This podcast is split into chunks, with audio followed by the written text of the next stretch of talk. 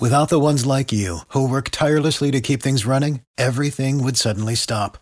Hospitals, factories, schools, and power plants, they all depend on you. No matter the weather, emergency, or time of day, you're the ones who get it done. At Grainger, we're here for you with professional grade industrial supplies. Count on real time product availability and fast delivery. Call clickgrainger.com or just stop by. Grainger for the ones who get it done.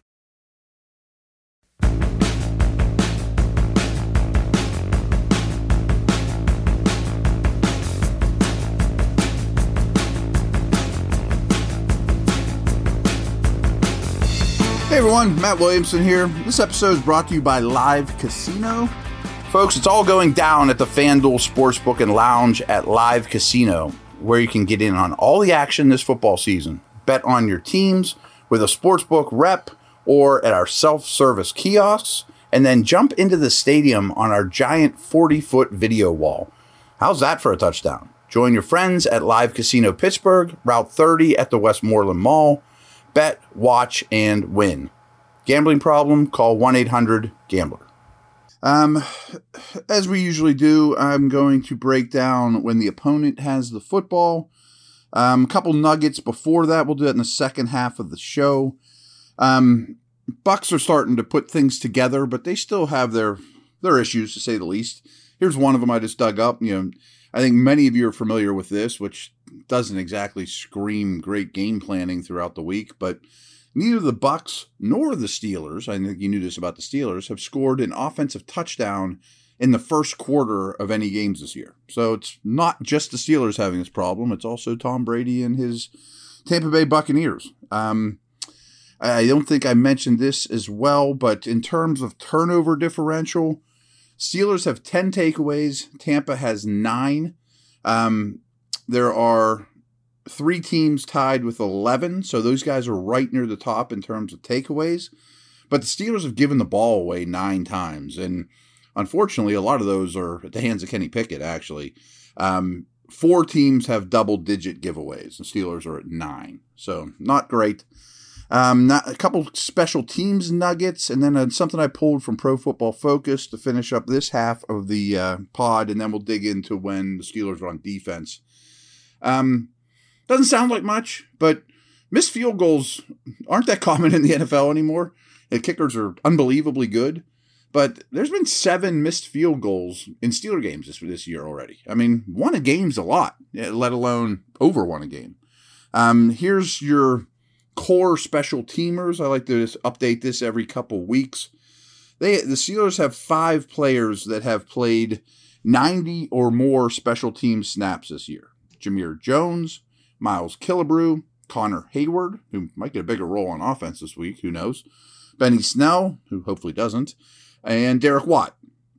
Um, to kind of put that in perspective, the Buccaneers have two guys named KJ Britt and Dee Delaney, which you probably don't need to know anything about. But they they only have two special team or two special teamers that have played 90 or more snaps this year. So say what you want about Steelers, but they do stress special teams and in terms of their roster building more than most teams out there. I mean, they absolutely do. Um, we had talked a little bit about man coverage versus zone coverage, stuff I stole from Pro Football Focus last week. Um, they have another metric about coverage I thought was kind of interesting that they call them true coverage rates, and it judges mistakes you made in coverage, which, to be honest, I have a few doubts about if they know exactly the answers to the to the test here. But the the this probably doesn't surprise you, you know, with all the big plays they allowed. But only the Browns had more coverage mistakes than the Steelers in Week Six.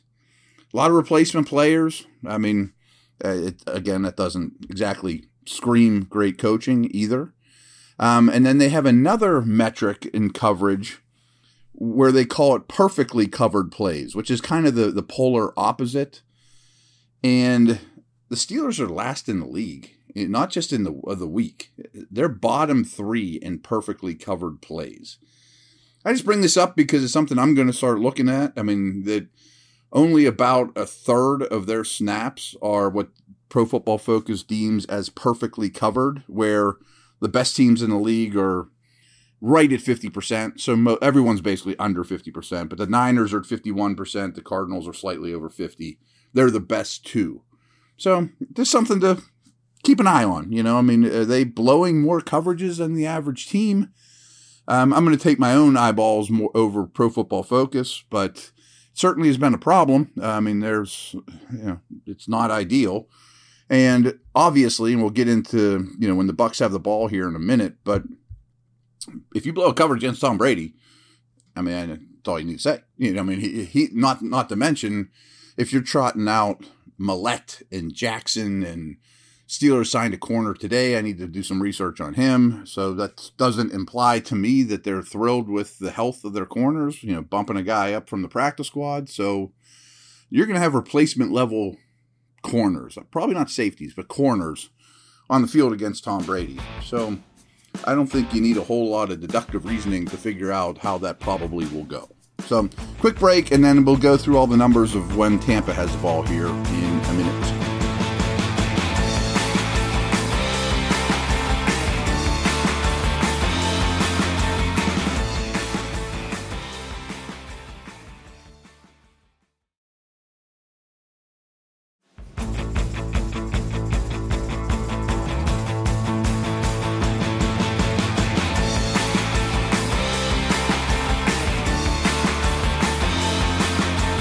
All right, we're back. Including the playoffs, Brady has faced the Steelers 15 times in his career. And I'm sure you recall several of those instances. Hasn't gone so well for Pittsburgh. He's won 12 out of 15. But how about this? 34 to 5 TD to interception ratio against Steelers. In his career, he's also squared off against a rookie quarterback 28 times. He's won 23 of those matchups, including 12 in a row streak he's got going now, looking to make it 13. That's end of Tom Brady lifetime stats. We could be here for hours, obviously. We all have great respect for him, yada, yada. But we're talking about this game, not all the wonderful things Brady has done in his career. But I thought those were noteworthy, you know, against the Steelers, against rookie quarterbacks. He's pretty much tortured them. Tampa is throwing the ball 67% of their snaps. Only the Rams throw a higher percentage. But over the past three weeks, they're up to 78% of their snaps, by far the highest in over the last three weeks. So they actually sort of tried to run the ball early in the season, haven't done it well. You'll hear about that many times. Um, last week, Brady threw for 351. Steelers allowed 432 through the air. Um, Josh Allen and Herbert, Justin Herbert, are the only quarterbacks that have thrown for more yardage than Brady this year. He has thrown 52 passes exactly in each of Tampa's last two games. This stat is mind boggling to me. Since 2016, Brady's record is 5 and 2 when attempting 50, 50 or more passes. Okay. That doesn't sound all that insane. Okay, he's tried he's done it 7 times. He's won 5 of them since 2016, 50 or more throws. The rest of the NFL quarterbacks during that time are 21 105 and 4 when throwing the ball 50 times or more. That's bonkers. So he there's been 26 wins since 2016 when quarterbacks throw the ball 50 times or more. Brady's got 5 of them. There's been 107 losses. He's got 2 of them. so that's just nuts. Maybe I lied a little bit about the uh, lifetime Brady stats. Of the 104 passes Brady has thrown over the past two weeks, 27 have gone to running backs. They are really starting to target Fournette and White a lot more. Uh, during the first three weeks of the season, Tampa's pass catchers gained just 292 yards after the catch. That was 22nd. But over the past two weeks, Brady's receivers have created 383 yards after the catch, by far the most in the league over that over that stint. Um, he, I think I've brought this up to you before, maybe not. Ben was notorious last year for being quickest to throw in the league. Well, Brady is this year, and I think Brady was second or third quickest last year. He's at 2.4 seconds, which is still noticeably longer than Ben took last year.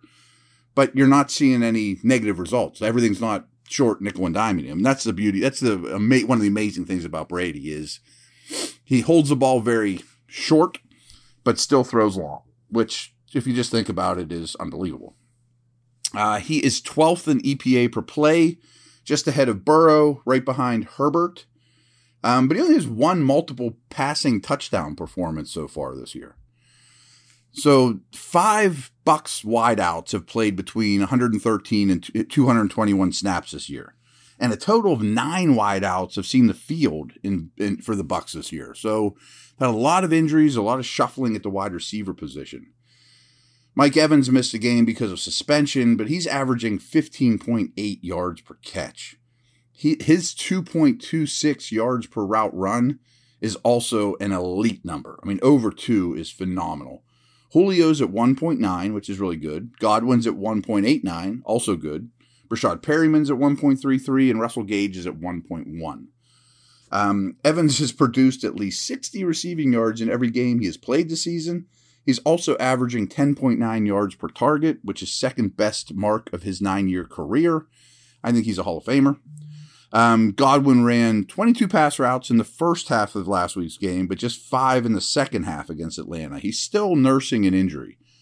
But this is bonkers, too. Over the course of the year, Brady's completing 84% of the passes that are targeted for Godwin. So, still doing good things. Uh, this isn't so great. I mean, the Steelers have allowed five different wide receivers to rack up 100 receiving yards or more through five games. And that doesn't even include Jakobi Meyers, who ended the day with 95 receiving yards for the Bucks.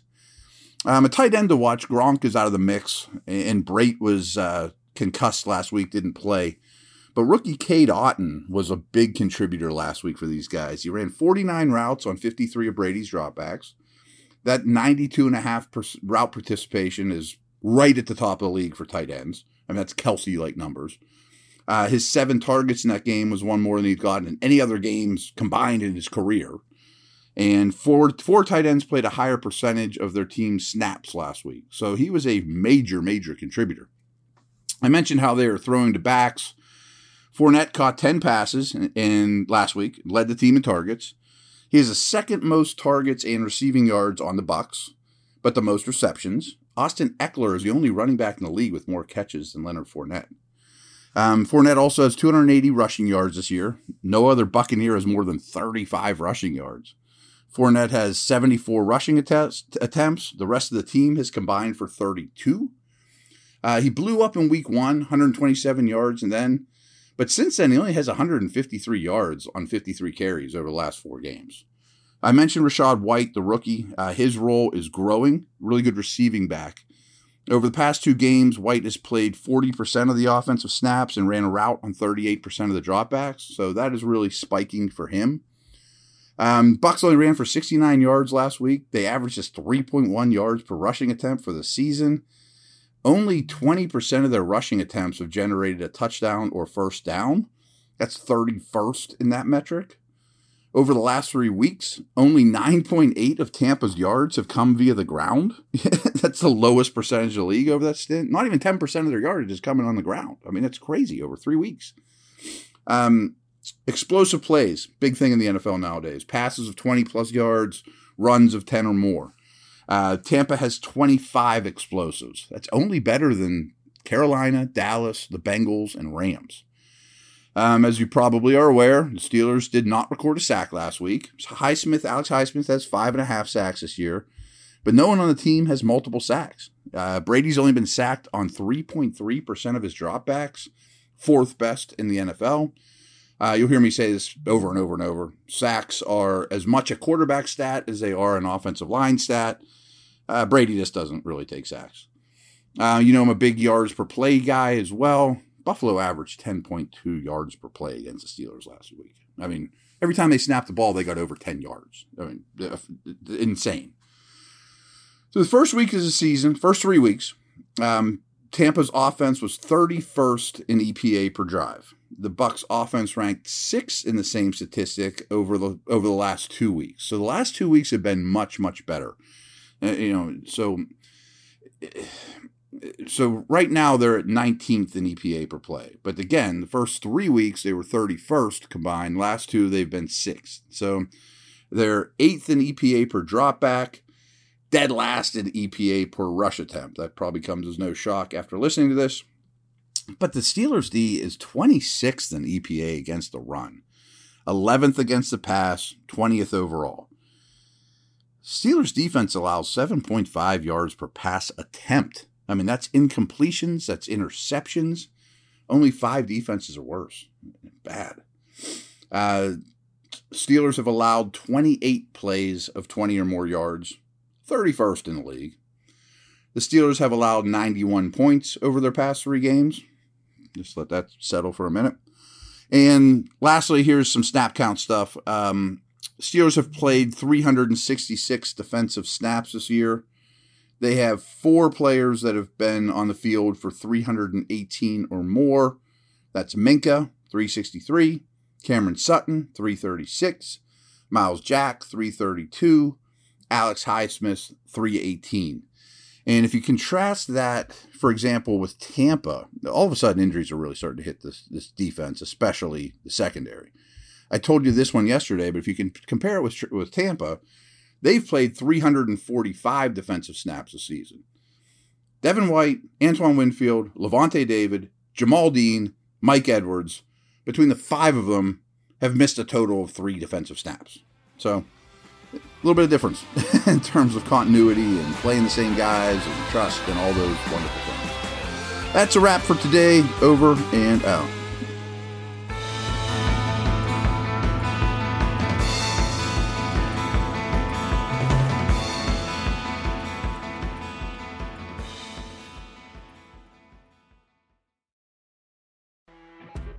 You know, when you're listening to a true crime story that has an unbelievable plot twist that makes you stop in your tracks? That's what our podcast, People Are the Worst, brings you with each episode. I'm Rachel. And I'm Rebecca. We're identical twins who love true crime cases that make you say, didn't see that coming, and we hate the people responsible for them. Listen to People Are the Worst now on Apple, Spotify, or wherever you get your podcasts.